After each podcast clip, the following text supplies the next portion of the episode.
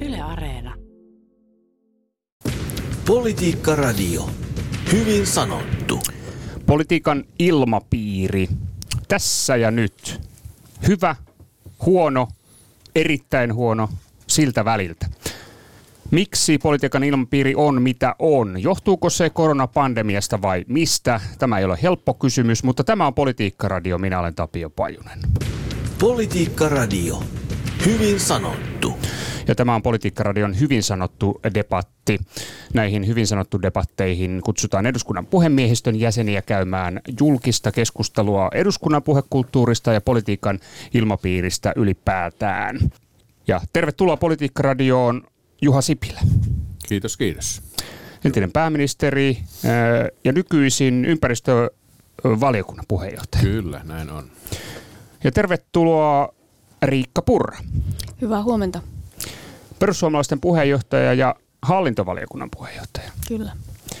Sekä tervetuloa Johannes Koskinen, Kiitos. valtiovarainvaliokunnan puheenjohtaja. Ja todettakoon se, että puhemiesneuvostossahan istuvat valiokuntien puheenjohtajat. Ja, ja tuota, iso kysymys siis, millä tolalla politiikan ilmapiiri on tässä ja nyt? Miten te sen koette tai miten nykyinen politiikan ilmapiiri koetaan eduskunnassa laajemmin esimerkiksi, vaikkapa nyt sitten teidän edustamassanne puhemiesneuvostossa, joka, joka linjaa aina myöskin näistä täysistuntokäytännöistä. Ja tota, aloitetaan kuitenkin tämä keskustelu ehkä, ehkä tietyllä tapaa oireellisestikin laajana vellovasta keskustelusta nykyisen pääministeri Sanna Marinin ympärillä. Marin, kun nimittäin piipahti lauantaina yökerhossa pikkutunneille saakka, siitä huolimatta, että oli saanut tiedon altistumisestaan ulkoministeri Haaviston koronatartunnalle. Niin tota, Juha Sipilä, kuinka hyvin itse vielä muistat valtioneuvoston toimintaohjeet, joissa siis tätä nykyään suositellaan, että vältettäisiin kontakteja heti, kun tieto korona-altistumisesta on saatu? No nämä ohje, tämmöisiä ohjeita ei viime kaudella ollut, mutta, mutta se oli selkeä ohje, että, että se virkapuhelin pidetään mukana, koska nämä VN-tiket, valtioneuvoston tie, tilanne keskuksen viestit tulee siihen puhelimeen. Ja, ja sitä puhelinta tuli kyllä yölläkin, jos heräsi, niin katsottua, että, että siihen tulee, tulee sitten tuota varoitusviestejä tai jos meillä rajoilla on jotakin tapahtumaa tai ilmatilaloukkaus tai tämän tyyppisiä, niin, niin ne tulee, tulee sitten siihen sitten sille joukolle, kenelle se, se kulloinkin on, on tarkoitettu. Joskus se voi olla pääministeri, ulkoministeri, presidentti, jolle, jolle se lähetetään, joskus se voi olla koko valtioneuvosto. Että, että, että sitä puhelinta kyllä kannattaa mukana pitää. Ja se oli sinulla siis niin kuin taskussa ö, 24-7 joka päivä myöskin yökerhossa. Joo, kyllä se oli joka paikassa mukana. Että en tiedä, mitä, mitä tästä en ole, äh, tässä on, on tapahtunut, jos, jos, jos ja kun on kaksi puhelinta. Itselläkin oli, oli kyllä se eduskunnan puhelin, mutta sitä en, en, en käyttänyt. Että äh, jompikumpihan niistä voi olla sitten se, se tuota virkapuhelin, johon nämä, nämä viestit tulee. Se pitää vaan kertoa sitten, että mihin ne viestit lähetetään. Hmm. No tästä ö, ministerin, siis virkapuhelimen käytöstä on ohjeistettu siis ministerin käsikirjassa. Ja, ja, ja tämä käsikirja on siis jonkinnäköinen opaskirja tai, tai tietopaketti. Tä, siis tämä ei ole mikään viranomaisen määräys, tämä, tämä tota, ministerin käsikirja. Niin uskallatteko, hyvät vieraat, ottaa kantaa tämän kokonaisuuden juridiseen puoleen? No, mä olin yli kuusi vuotta minister, oikeusministerinä ja kyllähän sillä, siihen aikaan jo parikymmentä vuotta sitten oli paksu plari se ministerin käsikirjat. Sieltä haettiin neuvoa, sit kun tuli tämmöinen tilanne, että piti tarkistaa, että miten, siellähän on toisaalta siteerattu lainsäädäntöä, mutta sitten on myöskin tällaisia ei-sitovia ohjeita. Ja kyllähän niitä hyvä on ministerin seu- seurata ja noudattaa. Pääministerin osalta täytyy muistaa, että hänellä on turva mies ympäri vuorokauden lähistöllä, eli tämän turvahenkilön kautta saa aina viestin nopeasti perille myöskin, että siinä on ikään kuin tupla tai tripla varmistus, että jos todella kiireellistä asiaa tulee, niin pääministeri löytyy välittömästi. Vaikka sitten tanssilattialta. Kyllä. Se on totta, joo. Kyllä turvamiehen kautta tulee viesti, viesti sitten, jos on jotakin erityisen kiireellistä. No perussuomalaisista ainakin nyt vaadittu, että pääministerin olisi annettava ilmoitus toiminnastaan eduskunnalle, niin Riikka Purra, miksi näin? No totta kai kansanedustajia on hyvä informoida siitä, miksi näin on tapahtunut ja mitä tällaisten tapahtumien estämiseksi tulevaisuudessa aiotaan tehdä.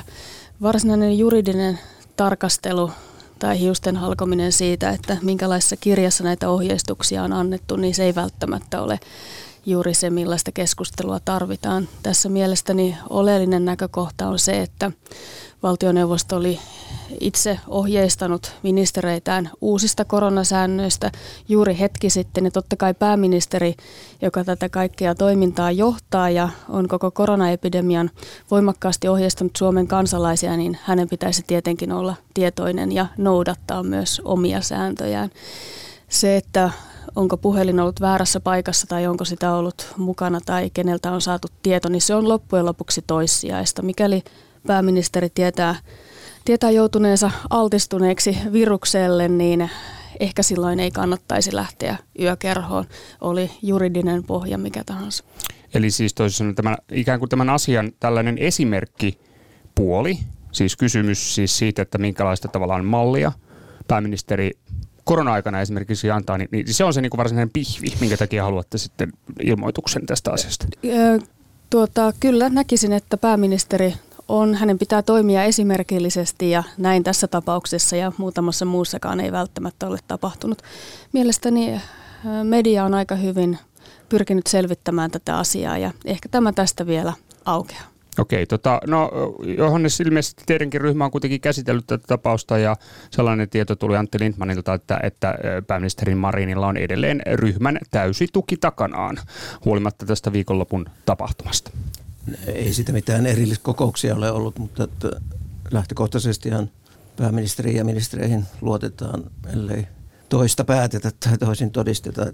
Tämä on vellonut enempi täällä median puolella tietysti tämä keskustelu ja on hyvä, että pääministerihän on pahoitellut tapahtunutta ja varmasti tulevaisuuteen päin.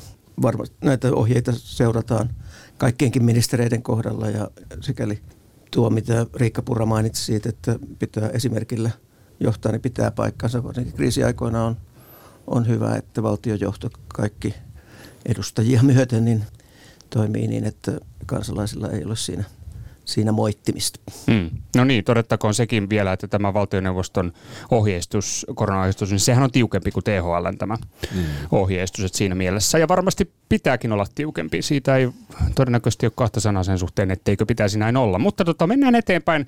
Öö, jatketaan tästä keskustelusta nyt sitten tähän laajempaan aiheeseen. Eli millä tavalla politiikan ilmapiiri on tässä ja nyt? Onko se hyvä? Onko se huono? Onko se erittäin huono? Miten te tämän ö, kysymyksen koette? Juha voi aloittaa. No kyllä se ehkä tuota tämmöisen polarisointuneempaan suuntaan on mennyt koko ajan. Eli, eli tuota, tämmöisiä vastakkainasetteluja haetaan ehkä vähän keinotekoisestikin.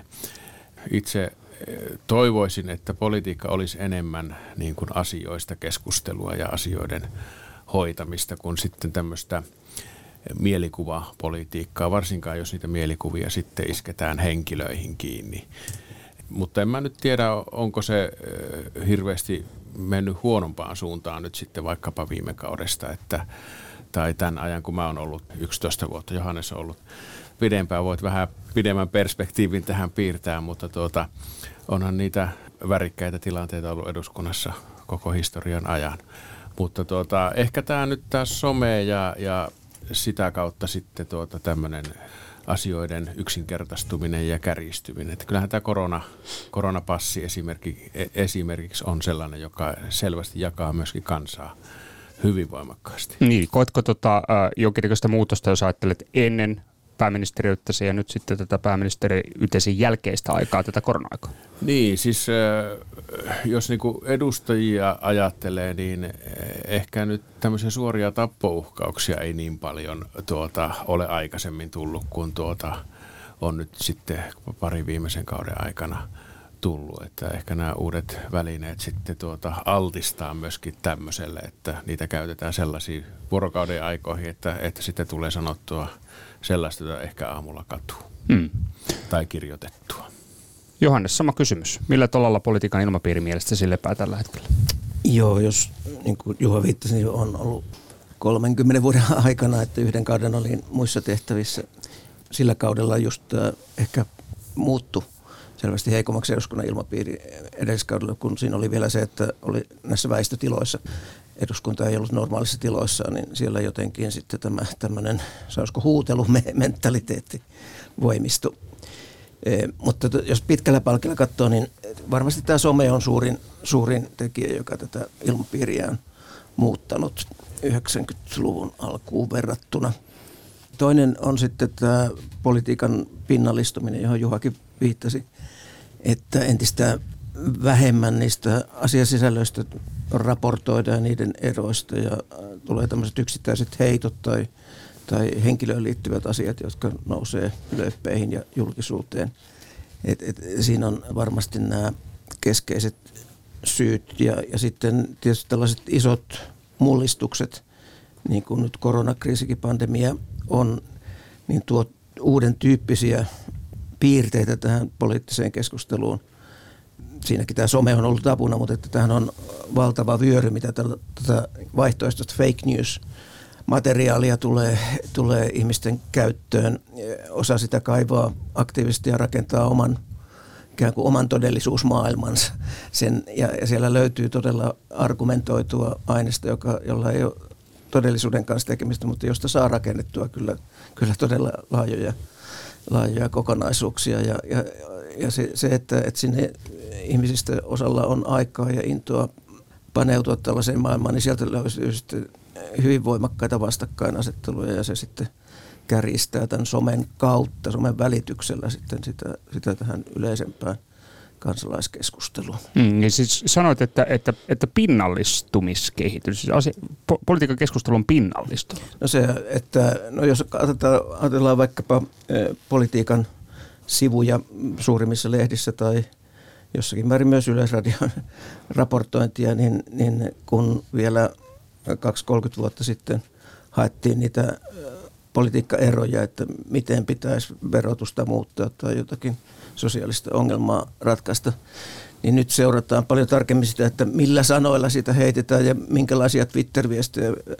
parissa sadassa kirjaimessa ei, ei saa kovin syvällisiä yhteiskunnallisia asioita selvitettyä. Ja ni, ne on kuitenkin niitä, mistä mm. sitten tehdään näitä pikajuttuja, lyhyitä siteerauksia. Ja, ja, ja se on ehkä välillisesti vaikuttanut myös tuohon eduskunnan istuntoon, että siellä vähemmän on sellaisia puntaroituja, pitkään mietittyjä, kirjoitettuja, etukäteen kirjoitettuja ehkä puheita, jossa avataan jotakin uutta. Että siinä on sitten tämmöistä pikasta kommentointia ja, ja myöskin tämä politiikan uutisointi eduskunnan tapahtumista, niin se pitkälti on tämmöistä kyselytuntityyppistä lyhyiden heittojen raportointia, eikä, eikä sitä, että mitkä ne isot erimielisyydet eh, puolueiden välillä ovat. Hmm.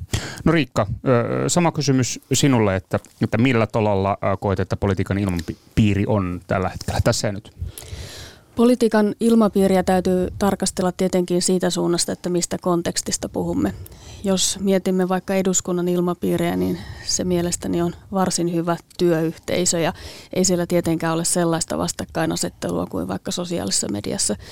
Jos taas mietitään vaikkapa Twitterin politiikkaa, niin kyllähän se on kertakaikkisen karmea. Kaikkien poliitikkojen pitää tavalla tai toisella ainakin useimpien toimia myös sosiaalisessa mediassa, mutta esimerkiksi itse olen vähentänyt sitä huomattavasti.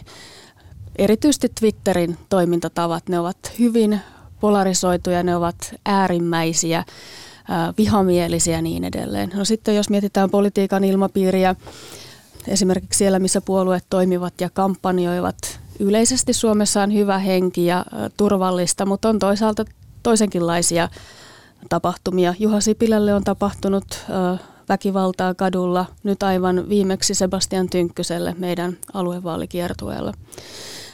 Riippuu täysin, mistä poliittista ilmapiiriä siis tarkastellaan. Jos katsotaan puhumista, niin olen tässä näiden itseäni huomattavasti kokeneempien herrojen kanssa aivan samaa mieltä politiikan pinnallistumisesta ja viihteellistymisestä. Ja siinä tietenkin sekä sosiaalinen media että myös perinteinen media niidenkin rooli on aivan selvä. Se, että politiikan uutisoinnissa oleellisia ovat lyhyet, nopeat sutkaukset, iskut, eräänlaiset viihteenomaiset tulokulmat asioihin, niin totta kai se vaikuttaa. Ja poliitikko, joka haluaa tulla uudelleen valituksi ja päästä uutisotsikoihin, niin tietenkin toimii sillä tavalla, millä se on mahdollista. Vähänkään syvällisemmät tai monimutkaisemmat asiat, niin niillä on hyvin vaikea päästä julkisuuteen. Mm. Jos mietitään nyt tammikuussa koittavia aluevaaleja, niin tiedän, että Useat mediatalot tälläkin hetkellä miettivät kuumeisesti, että miten tästä uudistuksesta ja näistä vaaleista voisi kertoa niin, että se kiinnostaisi kansalaisia. Toki puolueet ja poliitikot itsekin miettivät tällä hetkellä tätä samaa, mutta ympärillä on tällä hetkellä vaikea havaita, että viiden viikon päästä alkaa ennakkoäänestys mikä taas kertoo siitä, että tällaista oikeasti merkittävistä asioista, kuten tästä suuresta hallinnon uudistuksesta, joka koskee sosiaali- ja terveydenhuollon ja pelastustoimen palveluita ja valtavaa rahasummaa, niin ei siitä juuri puhuta. Ja tämä on yksi esimerkki tästä mm. eräänlaista politiikan kapenemisesta. Mutta mitä tulee vielä eduskunnan kulttuuriin ja ilmapiiriin siellä, niin itselläni tietenkään ei siitä pitkällistä näkökulmaa voi olla, mutta toisinaan tuntuu, että sitä myös vähän ylikorostetaan, että se olisi jotenkin kovin polarisoitua. Kyselytunti on yksi tunti viikossa.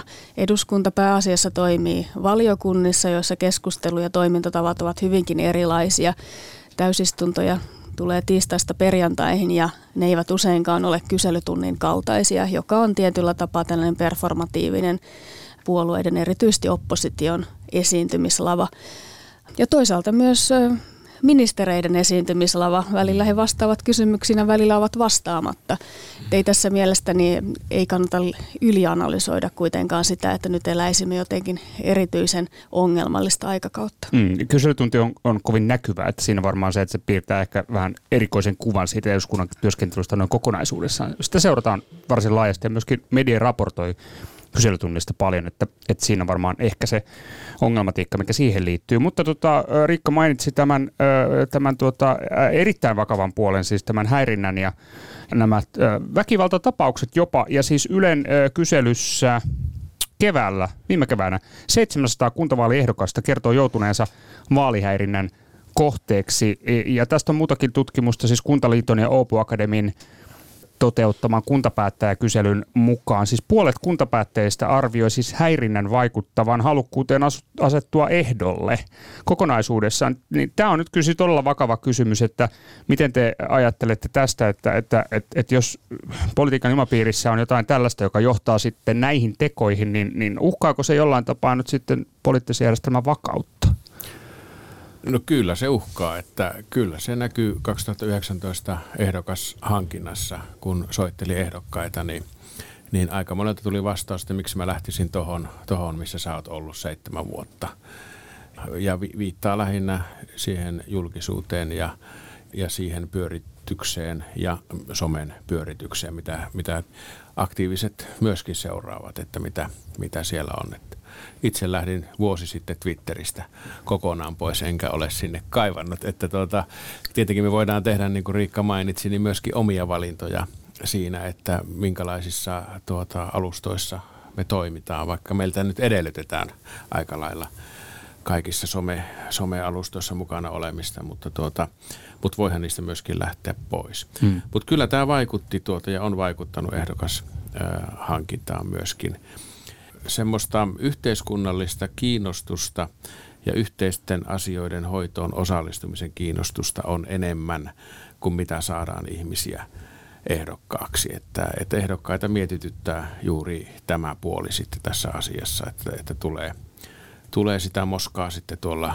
somessa. Joutuu maalitauluksi. Joutuu maalitauluksi ja, ja tuota, se on yllättävää, että, että aika paljon tuolla kuntatasollakin – sitten saattaa äh, syntyä tämmöisiä jakavia kysymyksiä. Onko se kaava tai, tai mikä se milloinkin on koulun tuota jatkaminen tai lopettaminen ja siinä sitten kuitenkin päättäjät joutuu tekemään päätöksiä niillä resursseilla, mitä käytettävissä on. Hmm.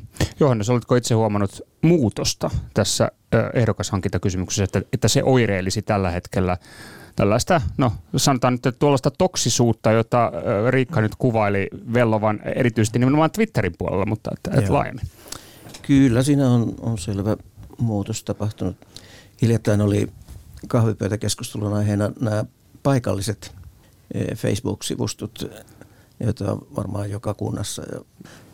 Et siinä on mielenkiintoisia eroja, että keskimäärin pienemmillä paikkakunnilla ne on ikään kuin positiivisempia tämmöistä yhteishengen luojia. Ja sitten kaupungeissa jokseenkin järjestetään, siellä on tämmöinen hyvin negatiivinen, että siellä tulee ne kaikista rajuimmat iskut ja, ja tota, tämmöinen ylikorostunut kritiikki. Ja, ja kun siellä yleensäkin ihmiset somessa, niin kun ne eivät käyttäydy samalla lailla kuin kasvotusten, että silloin on jonkinlaiset käyttäytymissä paremmin hallinnassa kuin, kuin silloin, kun naputellaan siellä illan pimeinä tunteina sitten mm. tiukkoja kommentteja ja vastakkainasetteluja. Ja, ja tämä somen vaikutus näkyy tässä paikallistasollakin ilmeisesti sitten myös siinä, että, että sitten kun sitä kritiikkiä kaatuu, jos jotakin esittää, niin yli äyräiden, että, että siinä ei ole niin suhteellisuutta useinkaan siinä palautteessa, niin se sitten karkottaa t- tällaisia mahdollisia esimerkiksi ehdokkaaksi asettumista miettiviä, jotka ei sitten halua tällaiseen rooliin. Ja kyllä tässä varmaan tämmöinen ikään kuin asennemuutoksen aika olisi vähän joka tasolla.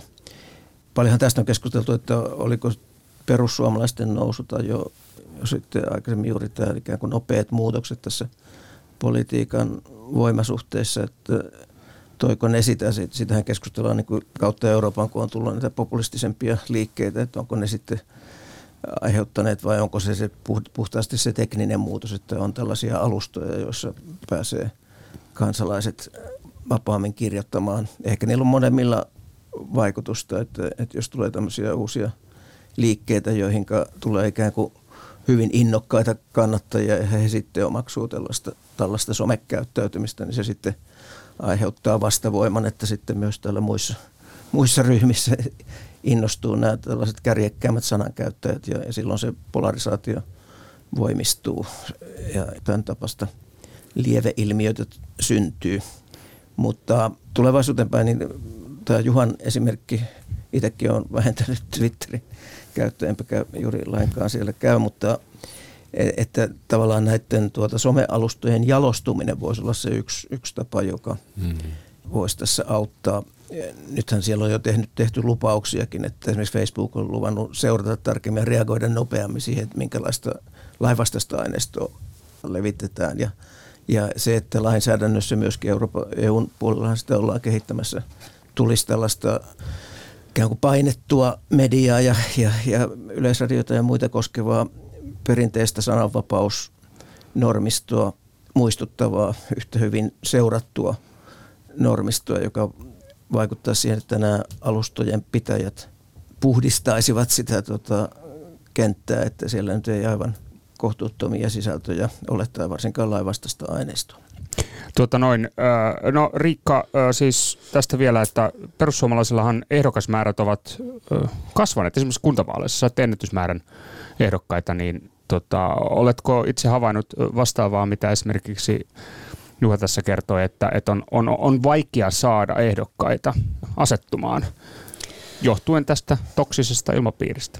Kyllä, tätä nostimme ennen kuntavaaleja esille paljonkin.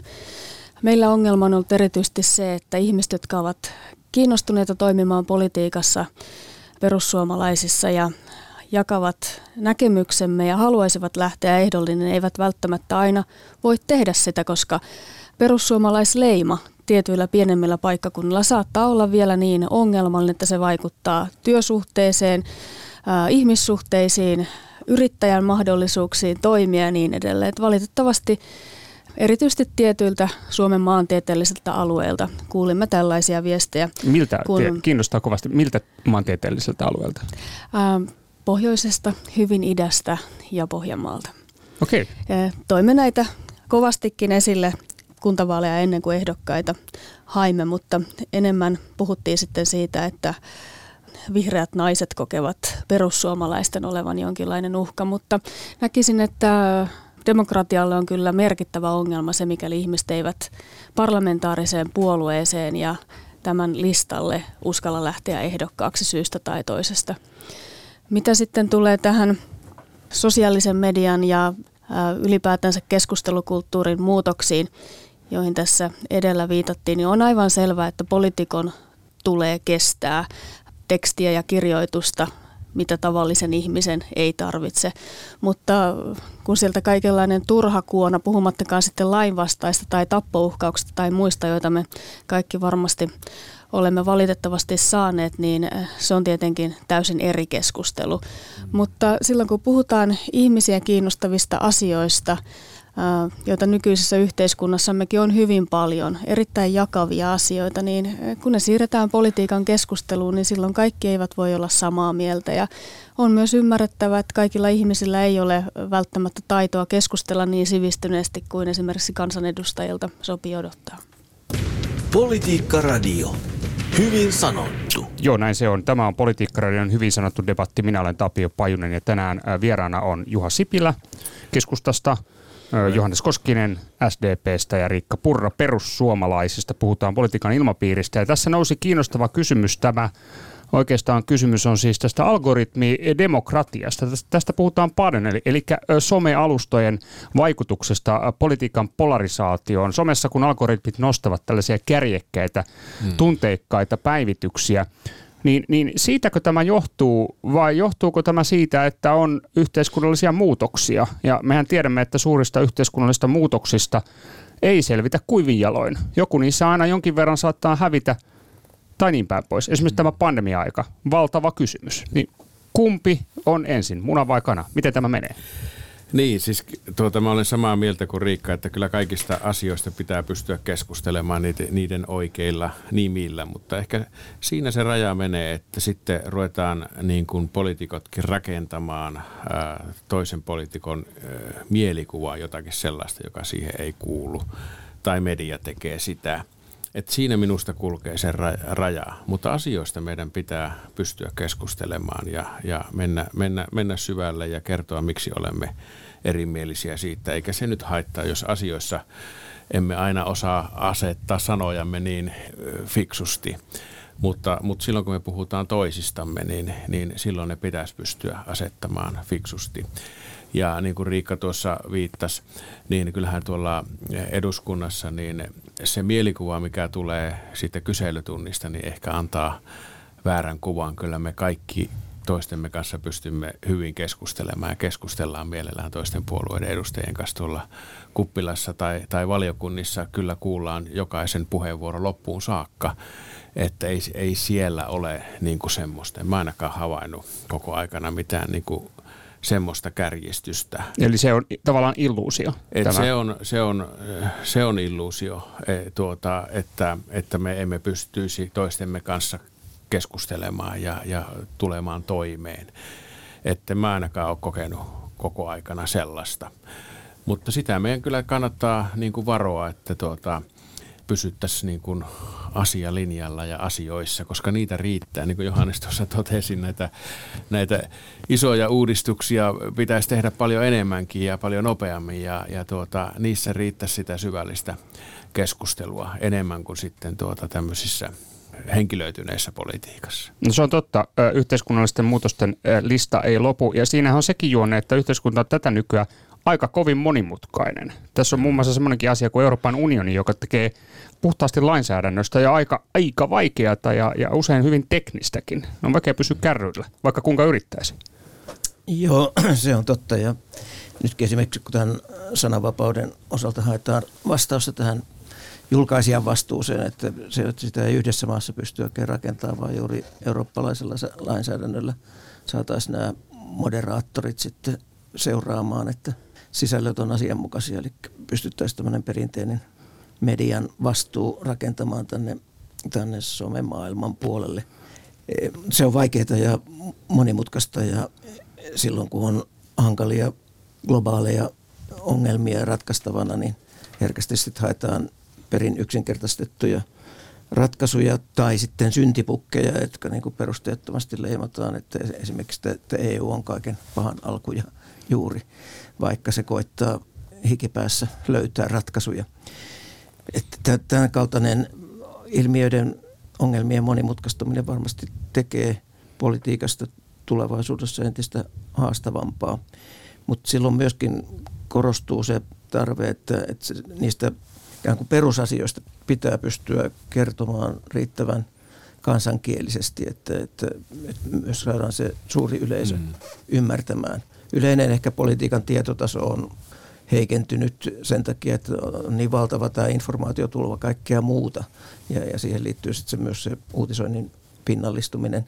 Mutta sitten toisaalta yleinen koulutustaso on parantunut, niin kyllä sen pitää näkyä siinä, että, että sitten myöskin tällaisista vaikeista asioista pystytään saamaan suurin osa kansalaisista kärryille. Mm, ainakin pitäisi periaatteessa pystyä keskustelemaan. Tota, meillä aika rientää aika paljon. Tämän keskustelun viimeinen puheenvuoro lankeaa nyt Riikka Purralle. Tähän kysymykseesi munasta ja kanasta, niin kyllä minä korostaisin sosiaalisen median roolia ja ylipäätänsä tiedonvälityksen muutoksia. Jos ajatellaan tätä historiallisesti, niin olen aivan varma, että 50- ja 60-luvun politiikassakin olisi ollut sellaisia aiheita ja repiviä kiistoja ja ministerit olisivat toimineet väärin, joista silloinen media ja sosiaalinen media olisi voinut kertoa. Ei nämä ole tähän aikaan kuuluvia erityispiirteitä. Toki esimerkiksi poliitikon rooli on hyvin paljon muuttunut vuosien varrella. aiemminhan ministeritkin saattoivat melko vapaasti toimia. Siellä ei ollut paparatsit eikä kansalaiset puhelinkameroiden kanssa vahtimassa, että mitä tehdään. Ja mediat haastattelivat kerran viikossa. Poliitikko sai vastata, mitä halusi. Nyt tilannehan on aivan erilainen. Eli me olemme ikään kuin vapaata riistaa ja totta kai se näkyy paitsi siinä keskustelussa, niin myös siinä, että miten asioista uutisoidaan ja mistä politiikassa puhutaan. Vaikka mielelläni olenkin vähän konservatiivisuuteen taipuvainen ja näin siellä menneessä myös hyviä asioita, niin tämä nyt on todellisuus, jonka kanssa me joudumme elämään ja ehkä tässäkin ihmisellä, suomalaisella poliitikolla, niin on mahdollisuus kehittyä. Hmm. No niin, tuota, ja roolinsa se on mediallakin tässä. Yritetään pitää tuota, rima korkealla, ainakin mm. politiikkaradiossa. Kiitoksia tästä keskustelusta. Perussuomalaisten puheenjohtaja Riikka Purra. Kiitos. Juha Sipilä, Kiitoksia. ympäristövaliokunnan puheenjohtaja ja Johannes Koskinen, Kiitos. valtiovarainvaliokunnan puheenjohtaja ja Riikka siis hallintovaliokunnan puheenjohtaja myös. Tämä on Politiikkaradio ja tämä Politiikkaradio on hyvin sanottu debatti. Minä olen Tapio Pajunen. Politiikkaradio. Hyvin sanottu.